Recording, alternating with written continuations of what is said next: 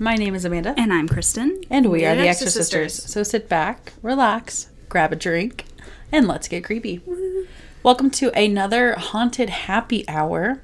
And in this haunted happy hour, we are going to dive into some real life cults and drink some wine. So cheers. And this is one of the ones that I've been looking forward to the most because cult movies is one of my favorite subgenres of horror. So this is a real life horror that's very very spooky. Some of the ones that we're going to talk about are ones you guys probably know. Maybe all of them, but maybe not all of them. I, there were some that I didn't know about. Yeah. That I was finding. But one of, course, the ones the that I ones. have is an MLM. Oh, seriously? and I think they're Oh, all pyramid scheme cults. So I'm very excited.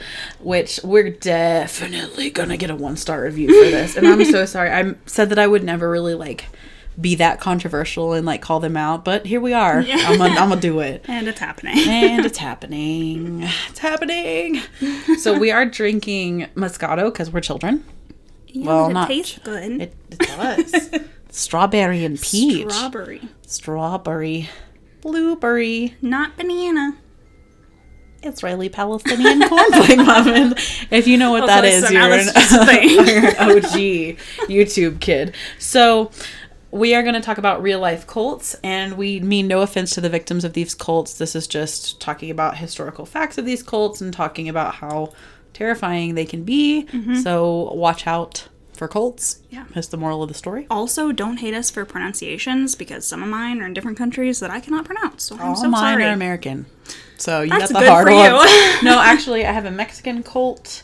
So and I have a Russian cult. So that's a lie. Most of mine are American.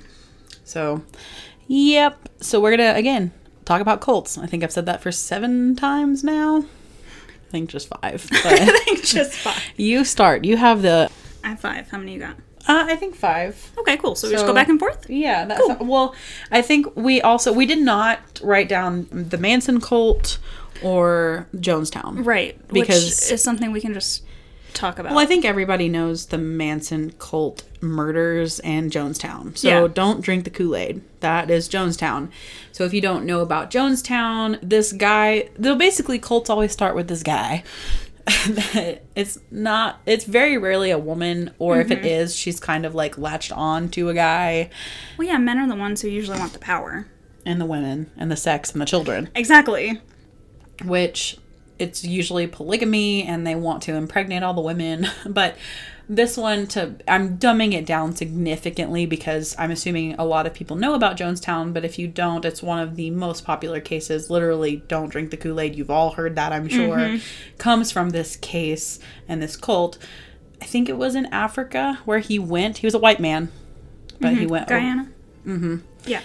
and- well, he got followers here in America. correct yeah And then he took all of his followers to Africa because, you know, it was cheaper. And he could get them in a smaller, smaller, smaller community so they all relied on each other and then and it was really fucked with them and convinced them to kill themselves. And when a super wealthy white man comes over to Africa and he's promising all of these poor people mm-hmm. the world, basically, it's a lot easier to mm-hmm. take your nothingness. You know, I will give you pretty much everything, and all you have to do is work for me and give your life to me, basically. But it's not just African people that were affected. There Correct. were white families that took their whole families over there and they all died. Correct. That's really sad. And it's not even just that he convinced everyone, but it became a thing where if they don't drink the Kool Aid, we're going to shoot them anyway. So you have to. Correct. So he basically poisoned dozens and dozens and dozens of people mm-hmm. with, by poisoning the Kool Aid, essentially. And he killed a congressman. He did. Yeah. A real fucked up dude. Yeah. Look into it if you don't know about it. But Yes. It's so big, so we're not going to really talk about it. Yeah. And then, of course, we all know about Manson. Charles Manson. So, moving from that, what do you got? The first one I have is Adolfo Constanzo's Santeria cult. So, Adolfo Constanzo was born in Miami in 1962 and grew up with the traditional Roman Catholic religion. However, he had a fascination with the Santeria religion. It is a cross between the Roman Catholic religion and voodoo. And he may have inherited this from his mother and grandmother, both who he believed were Santeria priestesses. Constanzo became involved with some of the darker occult aspects of Santeria, a side that many followers disavow. After training with a Santeria or sorcerer, he moved to Mexico City and established himself with the local drug lords and crime syndicates. He charged the leaders exorbitant prices, thousands of dollars, to perform Santeria rites that would guarantee their safety, particularly from their enemies and the police. Constanzo's followers worshipped him as if he were a god. Some of the people who followed him found that they were becoming powerful within their cartels, and he tried to extract more money from them, as well as positions of power for his own self. When people refused, they would mysteriously disappear. When police eventually found the bodies of the people he had killed, what came to light is that he had dismembered many people and used their body parts in his rituals to strengthen his own powers. The official count of people he killed is 23, but it may be as high as four dozen. And the reason that the cops came to his place to find all these bodies was because an American college student went missing, and this poor kid was actually in there with the bodies. He just got taken on a trip. Poor guy. That's the thing with these cults; they leave very high body counts. Yes. all of, pretty much all of them. The Yes. only one that I have that didn't was the MLM one, which is actually a very very new case. I think the trial for this case was as new as 2019. Mm-hmm.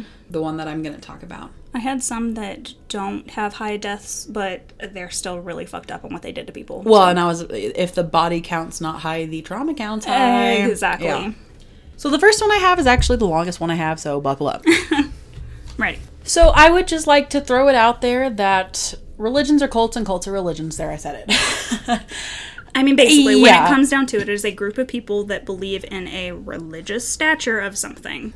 yep, yep, yep. It's just when you take it too far and you get crazy and start killing people or hurting people that it's a cult. I mean, a lot of people think that Christians and Muslims and Jews are crazy. So, They, well, they are cults. Even if you historically look at things like Judaism or Christianity, what it re- originally was way back when, when it re- first started, they are labeled cults. I mean, now there. Look at there's a whole musical, a Broadway musical that makes fun of Mormons, be, and calls them a cult. Yeah. You know, like, and I'm I'm not saying I do. I'm just mm-hmm. saying, like, you know, you know what I'm saying. Heaven's Gate. you guys, I would just like to mention that none of my animals get to be allowed into recording, but I do have a quiet dog. Well, she's actually very vocal. She likes to talk, but my pit bull actually just lays under the table. But She licked toes. so, so sometimes you get licked. but she may get kicked out. We'll see. So this one is called Heaven's Gate. The son of a Presbyterian minister and a former soldier, Marshall Applewhite began his foray into biblical prophecy in the early 1970s. After being fired from the University of St. Thomas in Houston, Texas, I have two from Texas. I'd just like to throw that out there, crazy people are down there. which is where I hail from.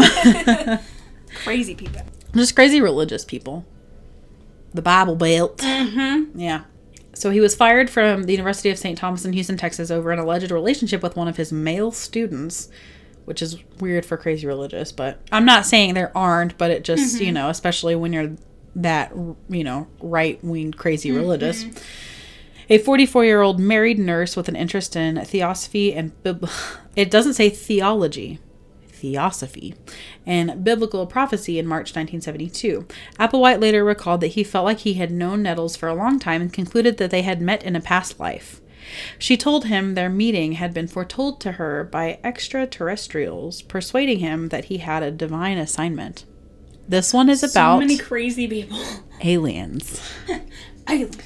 Applewhite and Nettles pondered the life of St. Francis by Assisi and read works by authors including Helena Blavatsky, R.D. Laing, and Richard Bach. They kept a King James Bible, with them and studied several patches, passages, and studied several passages from the New Testament, focusing on teachings about Christology and East theology. I don't know what any of this stuff is, but I'm assuming it's uh, crazy religion, well, it's more the philosophy behind a religion. eschatology. Excuse me, but yes. They concluded that they had been chosen to fulfill biblical prophecies and that they had been given higher level minds than other people. They wrote a pamphlet that described Jesus' reincarnation as a Texan. Oh, yeah. Oh, yeah. A thinly veiled reference to Applewhite. He's Jesus. Yeah. mhm. Well, they always think they're a prophet or messiah Mm-hmm, of some sort, you know, not always, but most of the time. Furthermore, they concluded that they were the two witnesses described in the book of Revelation and occasionally visited churches or other spiritual groups to speak of their identities, often referring to themselves as the two or the UFO two. They believed they would be killed and then restored to life, in view of others transported onto a spaceship. This event, which they referred to as the demonstration, was to prove their claims. I have a question. You know a little bit more about the Bible than me. Is there any mention of a UFO in the Bible? Um, no, but I mean, you could take anything in the Bible and kind of turn it into A UFO? alien stuff. Like that's. I mean, yeah, I was. You know what's funny is I was watching. There's a trash TV show called 90 Day Fiance on TLC. I've never actually seen it, mm-hmm. but I was waiting for another TLC show to come on, and they were wrapping up like you know when they like get the characters and they set them down with an mm-hmm. interviewer. This one guy married this Orthodox Catholic, mm-hmm. and he believed in aliens. and she was upset Did it work about out? no. no. Well, they were still together, but she was like really upset about it because they wanted kids, and she like did not want, you know. This is why you date someone for longer, people. Well, that's like the whole point of the show, I'm assuming, right? things you need to. Like how? Yeah, I've ne- okay, I've never watched it, but now I'm interested. But so she was basically saying, I don't want to date someone that believes in aliens, and he was like, all religions are basically misinterpretations of what I believe to be aliens in ancient Egypt. like we saw something and our brains couldn't comprehend it, so we created gods. And I was like, that's what Kristin and I have been saying. and then everybody else on 90 Day Fiance was looking at this guy like he was fucking insane. And I was like, Kristin and I put this out into the world, and Yes, this is how people look at us. Absolutely, 1000%. great, okay. Thank y'all on. for not leaving. I know you think we're crazy. That's Maybe why. that's why they listen. They're like, what crazy These are some shit. crazy bitches. Just wait, you gotta listen. They believe in aliens. because I was listening to this guy and I was like, yeah, exactly. And everybody else was like, what the fuck? And I was like, God damn it. Anyways, mm, but but they're talking about extraterrestrials. to their dismay, these ideas were poorly received by existing received. religious communities. Eventually, Applewhite and Nettles resolved to con- contact extraterrestrials, and they sought like-minded followers. This is our reaching out to you guys to be our like-minded followers. We're not starting a cult, though. I promise. Mm-mm. Not a fan of that. We don't like people enough to do that. Like, No, could no, you no. imagine being around a, a house full of crazy people? I don't like public speaking enough. See, also that. Like, I could do it if I had to, but it wouldn't be good enough for people to be like, I want to follow her to death. That's why we're behind the mic, where it's safe. Right? Nobody can see us. I'm in. I'm in. But right now, I am wearing sweatpants that go just below my knee, and then fuzzy boots, boots. that don't go up that high, and there's like an eight inch gap between the sweats and boots of skin. Beautiful. It, I went to the liquor store to get our wine like this, and I was like, please nobody look at me. I had a big old coat and then a gap of skin between my knee and my oh boots. my god. It was embarrassing. That's embarrassing. They're like, she's an alcoholic. she just came out to get the wine. Oh, jeez. Okay. Where am I? This is so much typing. I did so much. These cults were a lot of information. Mm-hmm. I'm pretty sure I'm going to be reading this when we're like drinking more, and I'm going to be like, I don't know what the fuck I'm talking about. This is so much.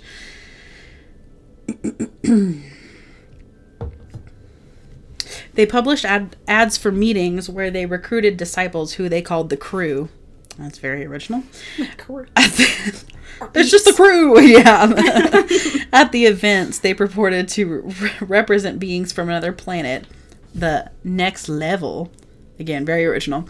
Who sought participants for an experiment. Okay, why didn't Scientology find this guy and use him? Because they should have. I know because This uh, is their people. L. Ron Hubbard didn't come till the 80s, right? And this started in the 70s. No, because or was he the 70s? Oh, was he the 60s? feel like well, because he was. You know, funny enough, War too, right? neither one of us did Scientology. That's a whole episode, but I do not want to get tracked down by Scientologists. Let me tell you what. I was going to, but I got five things and then I stopped. And we're scared. I'm ready. I will take. I am not. Oh, I will am. take Scientology Leah- on. What are they gonna do? What are they gonna do? Call Leah Remini. I don't know. She already has a whole show. Kristin in Colorado Springs has a podcast, and if I see a weird car come into my cul-de-sac, and after we do something about Scientology, you have to sell my house. I have to. You're just I'm like I'm doing gone. it, I'm yeah. Mm-mm. they stated that those who agreed to take part in the experiment would be brought to a higher evolutionary level.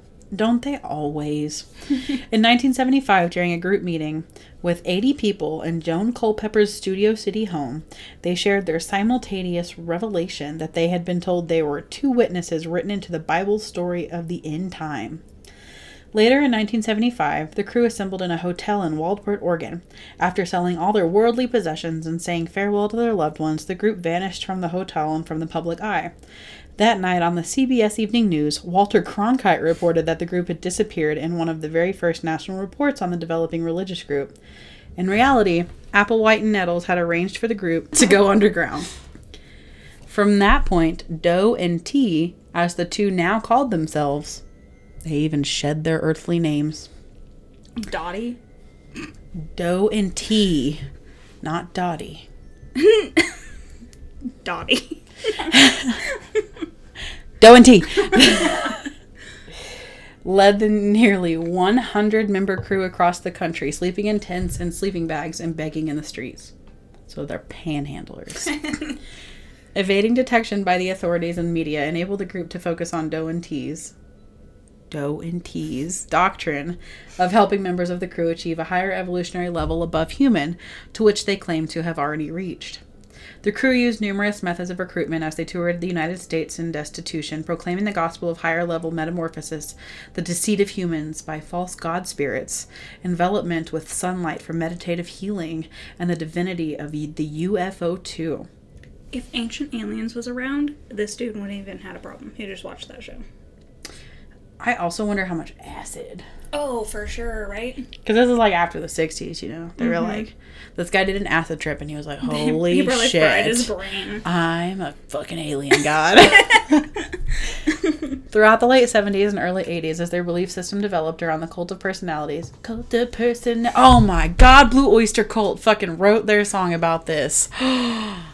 What if they're like, yeah, we wrote it about this, and I'm having this epiphany, and they've already said Like, that. yeah, like, sure. yeah, they, they said that in That interviews. I need a highlighter. Throughout the late 70s and early 80s, I'm starting this sentence over, as their belief system developed around the cult of personalities membership grew. Some sociologists agree that the popular movement of the alternative religious experience and the individualism found in the collective spiritual experiences during that period helped contribute to the growth of the new religious movement. That was a long sentence with big words, and I didn't even stumble. Good job. Thank I'm you. so you. Remarkably, not all of Applewhite's crew were hippies. Get this, get this.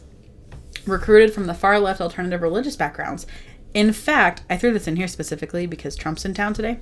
in fact, one such recruit early on was John Craig, a respected Republican running for the Colorado House of Representatives at the time of joining in 1975. there were so Good old cults- Colorado man. There were so many cults in the 70s that even got, like, we said with Jonestown, the fucking congressman goes down there. Like, how Yeah. they get these big people around them? They're like uh, wealth, power, but Yeah. these people were fucking panhandlers. This Republican was like, Aliens. I'm in. That'll get the people to vote. As recruit numbers grew in its pre internet days, the clan of UFO followers all seemed to have in common a need for communal belonging and an alternative path to higher existence without the constraints of institutionalized faith. Which sounds to me like these are all just really fucking lonely people. Mm-hmm. Like misplaced or That's rejected. what cults thrive on, yeah. is lonely people. So sad.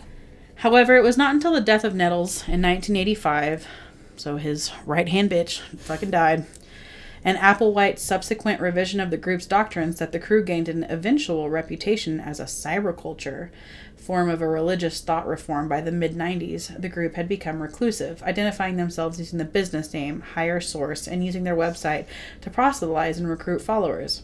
Rumors began spreading throughout the group in the following years that the upcoming Comet Hale-Bopp Mm, bop. Mm, oh my god. It leads to death. Don't laugh. yes, I know what it leads to. The fact that you made me laugh is messed up. Housed the secret to their ultimate salvation and descendants into the kingdom of heaven. In October 96, the members of T's clan, began renting Oh a. God, I'm sorry. I don't know. a large home, which they called the monastery, a 92 9,200 square foot mansion located near Colina Norte. I don't know. In a gated community of upscale homes in Rancho Santa Fe, California. They paid $7,000 a month in cash. Holy fuck. If somebody started doing that, I'd be like, the fuck are you doing in here? Mm-hmm. It's drugs, huh? In the same month, the group purchased alien abduction insurance. Okay, wait, whoa, whoa, what? whoa, whoa. Wait, that's a thing you can purchase? What is going on? One moment. One moment. Google alien abduction insurance. No fucking way. How does it work? Open it up. UFO abduction insurance. Abducted by a F- Florida man offers you. I can't tell if it's real. There's like how alien abduction insurance works. We Googled it if you didn't get that from the typing. You can buy something called alien abduction insurance if you're worried about the impact an alien abduction might have on your life. Here's a complete overview. We should put this on our website. Oh Holy fuck. Like, If we find a legit company, we should be like, sponsor us. Alien abduction insurance. people will buy anything. Abducted by an alien? Oh my Don't you want to?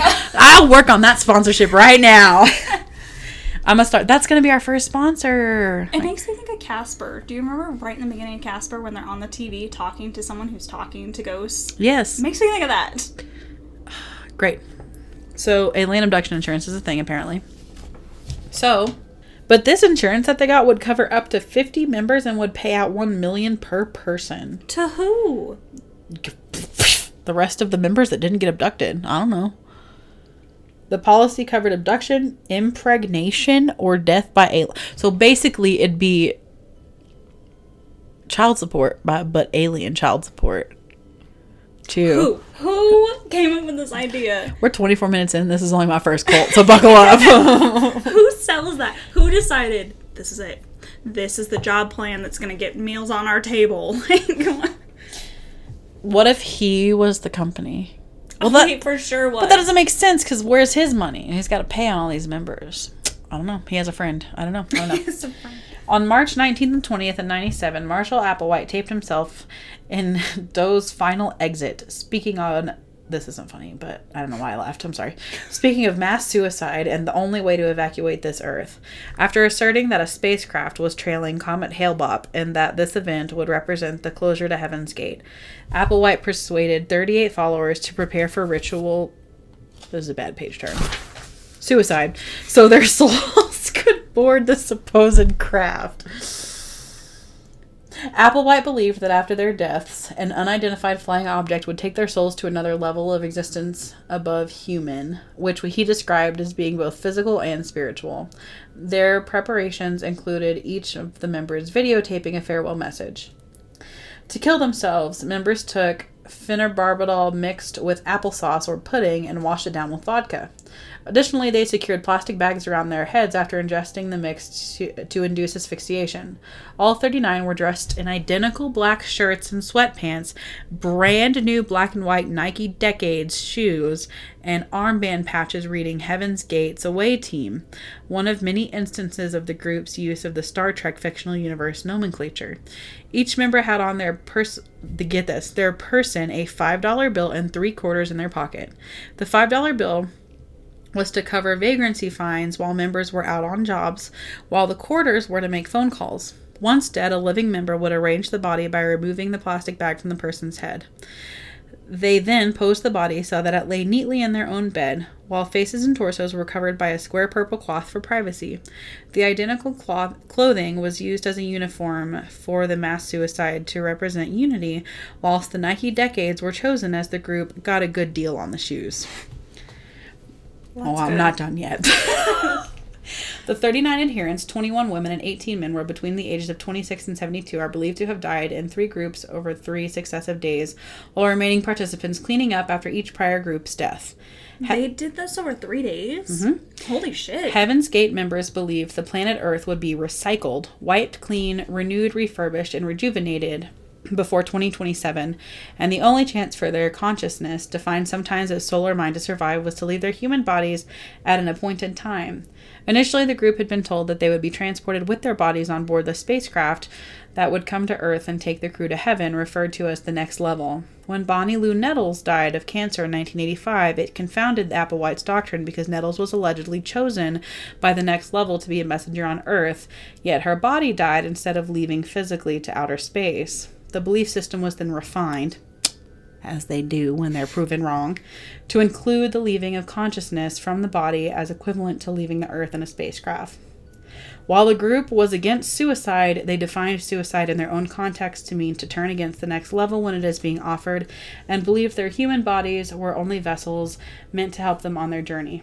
Suicide, therefore, would not be Suicide, therefore, would be not allowing their consciousness to leave their human bodies to join the next level. Remaining alive instead of participating in group suicide was considered suicide of their consciousness. In conversation, when referring to a person or a bo- person's body, they routinely use the word vehicle. Sounds a lot like Scientology. Doesn't it? But it's not. Heaven's Gate. Aliens. or they hoped, but it was just suicide. It was really interesting. I just think, like, I've known a bit about Heaven's Gate, kind of what they did. They killed themselves to get on Hale-Bopp Comet. As most do. Yeah, but that's basically all I knew, so that was kind of interesting. Yep. Mine are much shorter than yours. Yeah. I ha- I just, you know, it's hard to pick and choose what's interesting because they all have like such crazy mm-hmm. beliefs, you know. And I was always that kid in college that was like just make notes about what's important and I wrote the whole fucking mm, PowerPoint. Everything. Yeah. so I'm not good at research. I'm more of I'll give you some tips about it, and if you guys want to find out more, go ahead. So the next one I have is the Moonies, which if anybody watches the Scientology show with Leah Remini, they do talk about it a little bit. So, so the Moonies are a group of people. I'm pretty sure Korea. It does say in this, but they didn't give enough background, and unfortunately, I didn't notice before for you guys. So, the Moonies are a cult in Korea. It's a husband and wife, and Is a cult? I'm pretty sure they're still around. Ooh, interesting. That They haven't killed themselves yet.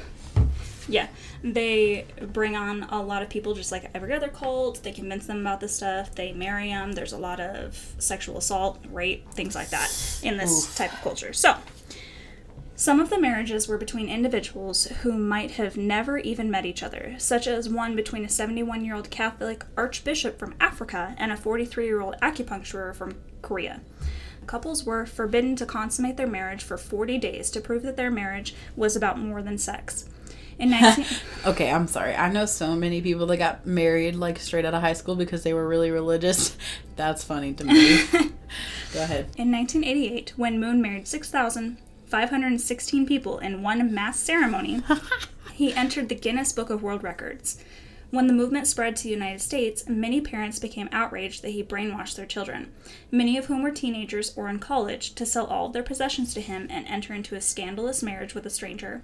I mean, yeah, I'd be fucking pissed off if a random fucking guy came to my college student and brainwashed them. I mean, he had to be really fucking persuasive to take all my shit because I'm very materialistic.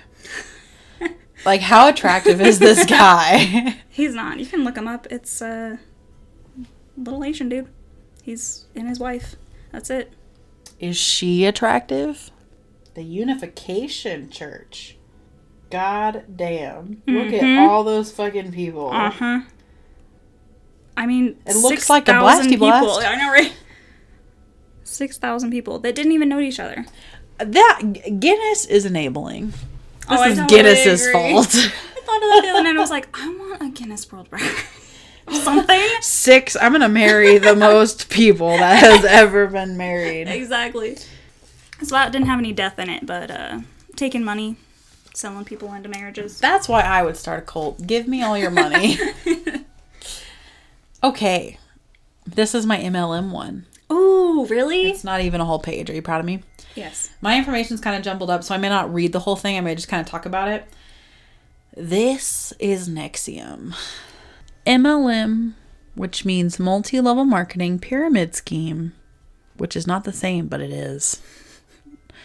Even though, no. Well, well, your local doTERRA slash Beachbody slash Avon slash Mary Kay slash Younique slash. Herbalife slash Scentsy. sl- Just pick one. It will tell you that they're not the same. But they are. that actually got labeled a cult. Now, what I will tell you is this one's way worse than any of those, even though I think they are all predatory. This one actually does actually like, really is. bad stuff. Yes. Okay. So here are the beliefs. NXIVM featured a 12 point mission statement, which participants recited, pledging to purge themselves of all parasite and envy based habits, to enroll others in such courses, and to ethically control as much of the money, wealth, and resources of the world as possible within my success plan. That was kind of their mission statements. Photographs of Raniere and Mack, which were the two leaders, were displayed during classes, which would conclude with participants showing gratitude to the two leaders. Allison Mack got up there with the leader. She was an actress in Smallville back in the day. I was gonna say I know that fucking name. Mm-hmm. That's her. Okay, I've heard something about a cult, so I'm excited to hear the rest of it. All right, all right, go. NXIVM conducted intensives classes for 12 hours daily for 16 days. One sided price was $7,500. The way, okay, so the way that multi level marketing works is you do sell a product, but your main mission is to get people to join under you to also sell the products. So Scientology. So pyramid schemes. Yeah. So Herbalife was actually just fined a lot of money for being a pyramid scheme. So was LuLaRoe. And but they're not pyramid schemes, it's multi-level marketing. No, it's a fucking pyramid scheme. You just have found loopholes to the system. Um, the legal system is starting to catch up, but you're fucking shilling out shit. You're uh, I'm not going to get into why I think that MLMs are predatory. That's just a rant for something that's not for this podcast. That's just a personal belief that I hold. And I don't believe that all people that shill that are bad people. I think that they themselves got preyed upon. That's just my opinion. But that doesn't matter. I I guess I'm sorry if that's something that you do. I guess. it depends, I guess, on the situation. I'm sorry. Sorry. I'm sorry.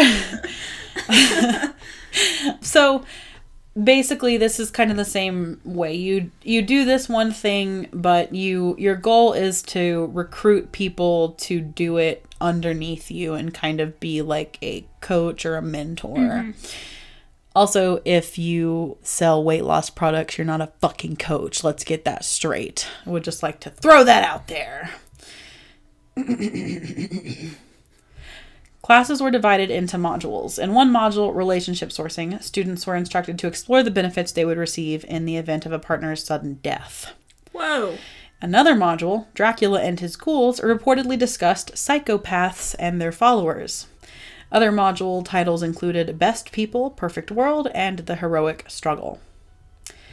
NXIVM, a self described American multi level marketing company based near Albany, New York, offered personal, so this is kind of going into a little bit more the, how they described it personal and professional developmental seminar, seminars through its executive success programs.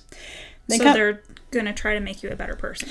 It's a seminar thing, not like a selling Correct. Like a thing. business. Yeah. You just pay for it and then you try to get other people to take the classes. And the more people, from what I understand, you get to take the classes, the higher up in the company you get. Okay. okay, so I need to be real nerdy for a 2nd Uh-huh. and divert.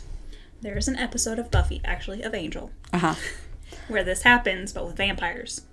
You have to bring three people, and you turn one, and you keep two to eat. Pyramid Scheme Buffy. It. Yes. The company has widely been described as a cult and alleged to have been a, been a recruiting platform for a secret society in which women were branded and forced into sexual slavery. Whoa! Yeah. That jumped. Yeah. In early 2018, NXIVM founder Keith Raniere and his associate actress Allison Mack were arrested and indicted on federal charges related to DOS, including sex trafficking. Others associated with NXIVM were also charged with federal crimes. As of April 2019, five people are associated with NXIVM, um, including its their co-founders, um, Seagram Eris and bookkeeper, had pleaded guilty to various charges. Raniere's federal trial. Seagram Eris? Mm-hmm. Like the drink Seagrams? It says S E A G R A M. What the fuck, man? Know, rich people are bored. Yeah. Eat the rich. Raniere's federal trial began on May 7th, 2019. On June 19th, 2019, a federal district court in Brooklyn convicted Raniere, starting with reports on. Um, Starting with reports on the Frank Report be- blog in June 2017 and bolstered by an October 2017 article in New York Times, details began to emerge about DOS that a secret sisterhood within NXIVM, in which female members were allegedly referred to as slaves, branded like with cow brands with the initials of Raniere and Mack, subjected to corporal punishment from their masters and required to provide nude photos or other potentially damaging information about themselves as collateral. Law enforcement representatives have alleged that members were forced into sexual slavery with threats of blackmail. Blackmail. They had to give nude photos and all that shit as collateral, money. I Wouldn't be a sexual slave over that? I'd be like, blackmail me, okay? Post it on everything. I don't care. Or just the fact that they were brainwashed. He'd use brainwashing I tactics guess, and stuff. A Canadian actress who had been an ESP participant since 2005 said that she left NXIVM after Mack inducted her into DOS after proceeding after the preceding march at her home in Albany. Edmondson alleged that participants were blindfolded, naked, held down by Mack and three other women, and branded by NXIVM affiliate Dr. Daniel Roberts using a cauterizing pen. Appearing on an A&E television program about cults, Edmondson would provide additional context on the use of collateral concepts, stating that it was used in, in innocuous forms from the earliest to outermost stages of NXIVM in order to acclimatize its victims. For example, collateralizing small amounts of money that one might forfeit if one did not go to the gym one day. The Times would later report that hundreds mem- of members left NXIVM after Edmondson went public about her experience. I wonder what the Smallville actors think now of her. I've thought that she's Like- evil. Yeah, what do you like? Oh my god, that one time. Do you remember when she said that? Maybe that was. Okay, so I'm gonna butcher this one. Um, Shinrikugo. So, uh, just to simplify it for a second, if you guys heard about years ago in the 90s, there was a cult that blew up a subway station or tried to. This is them. In Korea, Japan. Mm, is it an Asian cult? I'm... It is an Asian cult. I thought they went to a different country, but it looks like Tokyo. Yeah. Oh, Interesting. okay. I forgot about that part. Okay. I'm not going to say the name again, but they were a Japanese doomsday cult led by Shogo Ashihara. It operated under the front of being a yoga style organization, and its teachings were a conglomeration of Buddhist, Hindu, and apocalyptic beliefs. Wait, wait, wait, wait, wait, wait, wait. I thought those were peaceful. That's what I, I'm pretty sure. You're like, um, the world's gonna end. exactly. I'd be like, what? Excuse me, this is not it? why I come here, and that makes me nervous. What you said? That's the opposite of reducing my anxiety. However, the message preached by Ashihara was that anyone outside the cult was doomed to go to hell. The only way for them to be saved was to be killed by members of the Aum Shinri- Shinriko. so they had to kill the world for us to be saved. Yes. Okay. Thereby alleviating them to a higher spiritual state. Thereby elevating them to a higher spiritual state. The group operated its own research and development center where its members amassed firearms and prepared chemical weapons. I'm pretty sure that's not R&D. Pretty sure. Yeah, yeah. On March 20th, 1995, members of the cult boarded the Tokyo subways at rush hour with bags containing the nerve agent known as sarin. They punctured the bags, and within seconds, people on the subway began vomiting and choking. A total, How awful. yeah. A total of 13 people died, and many more were injured in what was the worst terrorist attack in Japan's modern history. The cult's members later tried unsuccessfully to release hydrogen cyanide into crowded subway stations. At least seven members of the Ayum Shiriko have been executed by hanging for the attacks. Today, Damn. They still hang. Did, I guess, in the 90s or early 2000s. I guess. Hmm. I mean, in Japan, they're like, fuck this. yeah. Today, they are still in existence and they have many followers, though its members claim that they no, no longer hold the violent ideology of Sojo Ashihara. I think if you're gonna hang people, you should probably just take down the cult too. you know, don't leave the real dangerous people around. You know, I have to give them one little thing here. Mm-hmm. One one tiny little prop. Mm-hmm. Tiny little prop. Mm-hmm. At least they did it out of the like a good intention. They tried to send people to heaven. I mean, I guess them. all cults have good intentions, except for the next one. But I mean, this is getting real dark, but something from my childhood. I remember a little girl that I went to school with was murdered by her father one night, and that's why he did it. Was he wanted to make sure she went to heaven? Jesus, that sounds like mental illness. Very much so. He was Oof. schizophrenic. oh God. Yeah, that's really sad. Moving on. Mhm. This one, it's kind of all over the place because when you look this up, it's more about like the end game than their beliefs. Well, it's because it was more about how the government reacted to them, which was very poorly. And right, Very poorly. because this had been around for a long time until this one dude came in. And they should have left him alone. They had no rights. So this is uh, the Branch Davidians and the Waco Siege. So the Branch Davidians is an offshoot of the Davidian Seventh Day Adventist Church founded in 1959 by Ben Roden. Him and his followers took over the Davidian commune in Waco, Texas, known as Mount Carmel in 1962. So the problem here is not them. The problem here is Vernon Howell, who later changed his name. Mm-hmm. but we'll call him Vernon Howell until later. His he changed his name to Koresh or Koresh. David Koresh. Yes, David Koresh. Vernon Howell arrived at the compound in 1981, and he was initially well received by everyone. Howell had an affair with then prophetess of the Branch Davidians, Lois Roden, while he was in his late 20s and she was in her late 60s. Howell wanted a child with her who, according to his understanding, would be the chosen one. And he obviously never went to health class because she barren at that point. Yeah, menopause is a thing. and most women go through that in their late 40s, early 50s, mid 50s. If you're late. David. Yes. Vernon. Right. When she died, her son George Roden inherited the positions of prophet and leader of the commune. However, George Roden and Howell began to clash, obviously, because he had giant ego problems. Howell soon enjoyed the loyalty of the majority of the Branch Davidian community. As an attempt to regain support, George Roden challenged Howell to raise the dead, going as far to exhume a corpse in order to demonstrate his spiritual supremacy. This illegal act gave Howell an opportunity to attempt to file charges against Roden, however, he was told he needed evidence. This led to the raid on November 3, 1987, of the Mount Carmel Center by Howell and seven of his followers, equipped with five 223 caliber semi-automatic rifles, two 22 caliber rifles, two 12 gauge shotguns, and nearly 400 rounds of ammunition. Their objective seemed to be to retake the land that Howell had left three years earlier.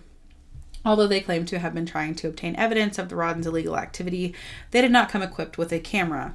So they basically tried to stage him with a dead body. Mm-hmm. So everybody kind of knows this story. Mm-hmm. The reason I chose this is because I actually, when this happened, uh, not when this happened, but um, because this happened, I was born in 92 and this happened in 93. So I was not alive for this, but I heard about this when I was a young child because there was a piece done on this. I was actually sitting in my mom's car and they were talking about it on the radio and the fact that someone thought they were so important that they were a prophet. And again, I was raised religious. I was like, Mm-hmm. somebody said they were basically Jesus and people believed them. Mm-hmm. And it like didn't fuck with me. I wasn't like messed up, but I was just like, why would people believe that? Mm-hmm. And then Waco was I was in Dallas and I had some family that went to Baylor and like you know Baylor was kind of a big deal. So I was kind of close to where that happened and I was like what the hell? Yeah. You know? So anyways, you probably you guys probably know this one. It's kind of one of those you know, pretty well-known ones. But basically, this basically ended in him taking the compound. Mm-hmm. And he became David Koresh. Mm-hmm. And I don't remember, I didn't write down why he changed his name. I don't know. They just tend to do that, but also he probably just wanted to wrap in with Branch Davidians. He's David now. Yeah. I would assume. Yeah. But he practiced polygamy. He wanted all the wives and all the children. Mm-hmm. He was preparing for an apocalypse. He was preaching an apocalypse. He stocked this compound with like I mean just that before he even like really took over all those weapons I just listed for this one go oh, in Oh yeah, and that's what got him on the government radars because Exactly. he was buying all these firearms. Exactly. And that's exactly what I was about to say. He believed there was an impending apocalypse and he was stockpiling ammunition in the compound. And ATF got word of this and issued a warrant for his arrest. And then there was a standoff. After the raid, ATF agents established contact with Koresh and the FBI took command because there were deaths of agents. Mm-hmm. And managed to facilitate the release of 19 children without their parents relatively early into the negotiations. The children were then interviewed by the FBI and the Texas Rangers. Allegedly, the children had been physically and sexually abused long before the raid. On April 19, 1993, the FBI moved for final siege of the compound using large weaponry such as a 50 caliber 12.7 millimeter rifles and armored combat engineer vehicles to combat the heavily armed Branch Davidians. The FBI attempted to use tear gas to flush out the Branch Davidians without bloodshed. Officially, FBI agents were only permitted to return any incoming fire, not to actively assault the Branch Davidians. When several Davidians opened fire, the FBI's response was to increase the amount of tear gas being used. Around noon, three fires broke out simultaneously in different parts of the building. The government maintains the fires were, again, the government. Throwing that out there. The government maintains the fires were deliberately started by Branch Davidians. Some Branch Davidian survivors maintain that the fires were started either accidentally or deliberately by the assault survivors. Of the 85 Branch Davidians in the compound when the final siege began, 76 died on April 19th in various, various ways, from falling rubble to suffocating effects of the fire, or by gunshot wound from fellow Branch Davidians. The siege lasted 51 days. 51 days. That is almost two full months mm-hmm. of siege. Can I share some stuff? Of course. Only because I've just I watch stuff about cults. So Yes. I'm not saying that I agree with the Branch Davidians on anything, but here is some of the other side of it.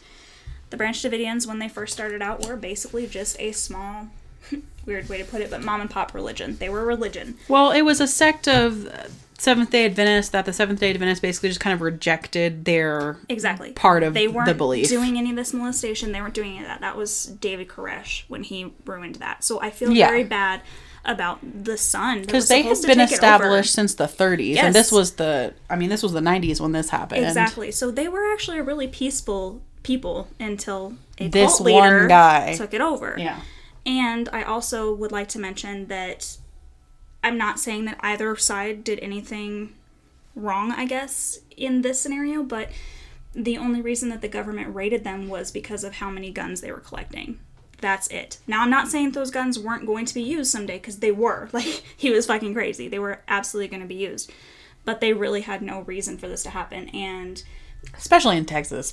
the people that survived of the Branch Davidians were fucking pissed off. They didn't want to be saved. They were super fucking happy. Their families were happy. They even, you even mentioned it, that allegedly sexual assault had happened and things like that. All of those kids, all of the adults, always say that never happened. Even after they've gone through their brainwashing classes, they're like, that never happened. yeah. So I'm not saying that that wasn't terrible because it was gonna be. He was gonna do something bad with all those fucking guns. But that's why the government gets a bad rap for when they did it. Well, and like you said, this religion or this sect of the Seventh day Adventists had been around since the 30s, mm-hmm. and this guy didn't come in until the 80s. Mm-hmm. And unfortunately, it takes one bad To ruin it. person to ruin it because they just kind of went off on their own, kind of like the Mormons, you know? Kind of like Jonestown. They Yeah. just wanted to be with each other and hang out. And even Jonestown, they there were lots of families that were already together before they even met him. So Yeah. it's just sad. Yeah. The rest of these I have never heard of before, so this was kind of interesting. The Order of the Solar Temple. The Order of the Sol- Solar Temple was an esoteric cult that merged Gnostic. I know what it is. Gnosticism. Gnostic is whatever. Alien beliefs, the occult, and other out of mainstream elements to create a creed that centered on establishing a correct order of authority and power. The members believed that they were heralding the second coming of Jesus Christ, as well as creating a unified belief system for both Christianity and Islam. The Order of the Solar Temple was primarily regarded as a secret society, mainly based in Switzerland and France, and few people outside of its cloisters had access to information about its goings on. In October 1994, one of the cult's leaders, Joseph Di Mambro, ordered the murder of a three month old boy because he believed that the infant was the Antichrist, born into the group to keep Di Mambro from becoming the leader. He then held a ritual Last Supper just a few days before different groups of the Order of the Solar Temple began committing mass suicide. Last Supper, they always think they're Jesus. Some groups committed suicide in chapels that were adorned with symbology of the Knights Templar, suggesting that the mass suicides were rituals ordered as part of the cult's religious beliefs. In some cases, the buildings where they committed suicide were set to detonate so that the souls of the deceased would be purified with fire. The mass suicides continued for three years. Jesus, that's a long. Usually they last for like three days, a day. He, Three like, holy years. Shit. He killed a three month old baby, and y'all still, still followed him for three years to A kill yourself. three-month-old baby. Why even get pregnant? Mm-hmm. The Russian Doomsday Wrong cult. the true Russian. Russian. Wait, let me drink more. The true Russian Orthodox Church was an independent. also, these are Russian names, so good luck me. Was an independent Russian Orthodox like doomsday cult founded by Pyotr Ku- uh, Kuznetsov. Kuznetsov. The self name of the group was Heavenly Jerusalem. The group broke away from the Russian Orthodox Church, considering it insufficiently orthodox. Its members were not allowed to eat processed food, watch television, or handle money. They rejected barcodes, national ID numbers, and passports because they contained satanic symbols or the number of the beast. In t- November 2007, between 29 and 35 members of the group holed up in themselves in a cave in, near a village, threatening mass suicide if authorities tried to intervene. Kuznetsov had told them to hide themselves away to await the end of the world, which he predicted would take place in May 2008. Kuznetsov himself was not with the group, but had been placed under police arrest. On March 28, 2008, seven women who had holed up in a cave for months were being treated by emergency workers, regional officials said. Three days later, 14 members emerged from the cave after melting snow caused part of the cage to collapse. On April 3, 2008, Kuznetsov was taken to a hospital where officials said that he may have attempted suicide after realizing his prediction had been wrong. Oh, shocking. No way. No way. Do you remember in 2011 this guy predicted the end of the world? Not the 2012 one, but like in May 2011, this guy predicted the end of the world. And it was like, you know, everybody was like talking about it. I was in Disney World. And I was like, well, Okay. yeah.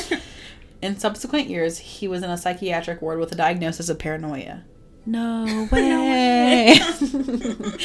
in 2016, the court once again extended the period of his compulsory treatment at the request of the chief of regional psychiatric clinic.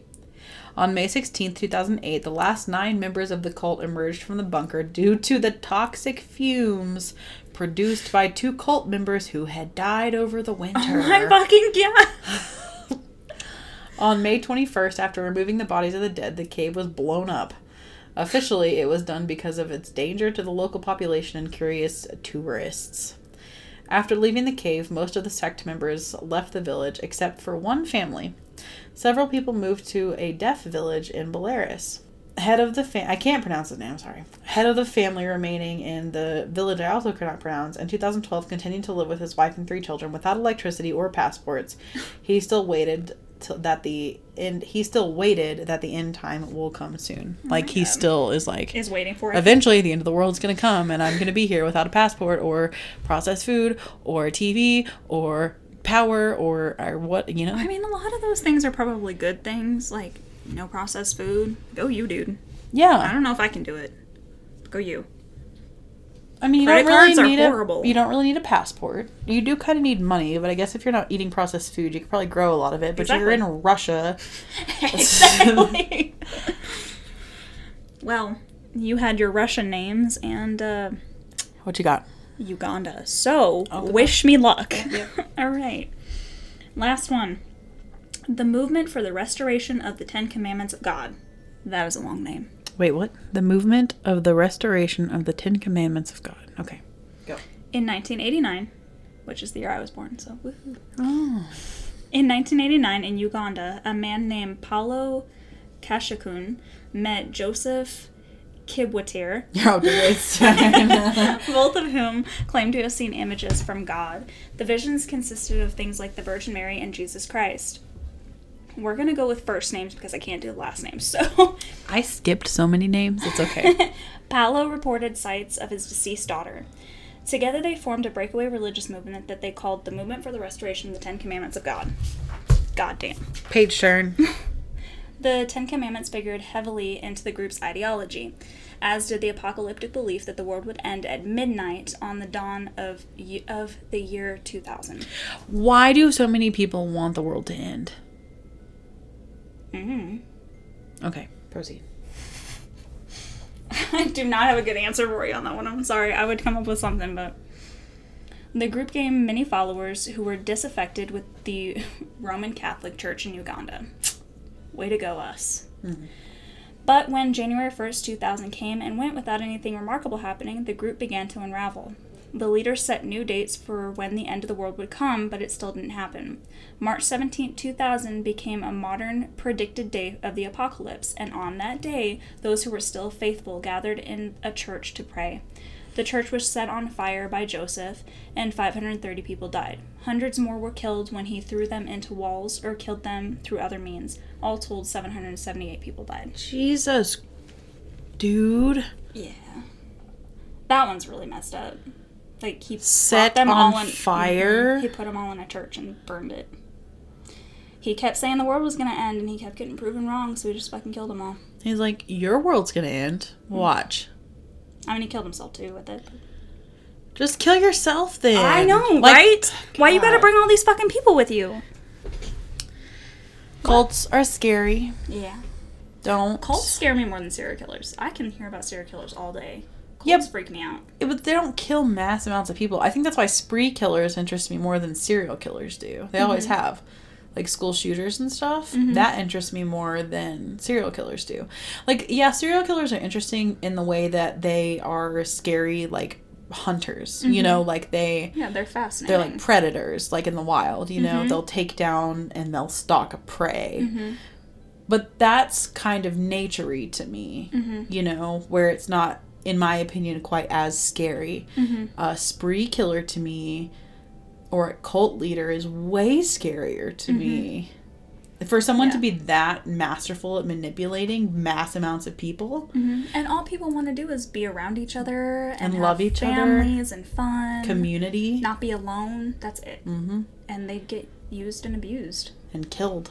How fucking sad is that? No wonder people would st- stick with big religions like Catholicism and things like that. Presbyterian. Yeah, it's safer. just do that. Go, Exactly. go to your community church on Sunday morning and just fucking do that. Mm-hmm. Don't be in a cult. If somebody's like, "Hey, I think I'm gonna start my own religion," be like, "No, I'm good." Yeah. And if anybody's like, "I am Jesus," or "I am a Messiah," or "I am a prophet," be like, "You are not." Good for you. I'm Walk gonna away. go. Um, no, you're not. If somebody's like, I am the second coming of Christ, it's gonna suck if they really are, because I'm gonna be like, I know, right? no. One of these is gonna be someday, and we're gonna be like, no. I have seen way too many documentaries to know that no, you are not. They're be born in Scientology. Judas. well, thank you guys for hanging out with us. Yeah, thank you. Hope you enjoyed this little drive down Colt Avenue. Sorry it wasn't very put together or. Yeah. None of the happy hours are. we like do research, but then we're like We kind of messed alcohol. exactly. Look at all these pages I did. I know. I'm gonna have to pick that up now. yeah, you are. So I'm gonna go do that. So Thank you so much to our patrons. You can find us on Facebook and Instagram at the Extra Sisters Podcast. You can find us on Twitter at the Extra Sisters, and you can become a patron and join our little family of bonus content and extra giveaways at patreon.com slash the Extra Sisters Podcast. We love you patrons and thank you very much for putting up with us more than the other people. yes, thank you. That it? yeah. And until next time, stay creepy.